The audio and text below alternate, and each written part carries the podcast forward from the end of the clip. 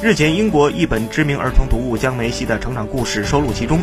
这名足球明星出生于阿根廷圣菲省罗萨里奥市，很小的时候就显示出他的足球天赋。四岁生日时，梅西的生日礼物是爸爸送的一个小足球。十一岁时，梅西被诊断出发育荷尔蒙缺乏，也就是侏儒症，会阻碍他的骨骼生长，使他无法长高。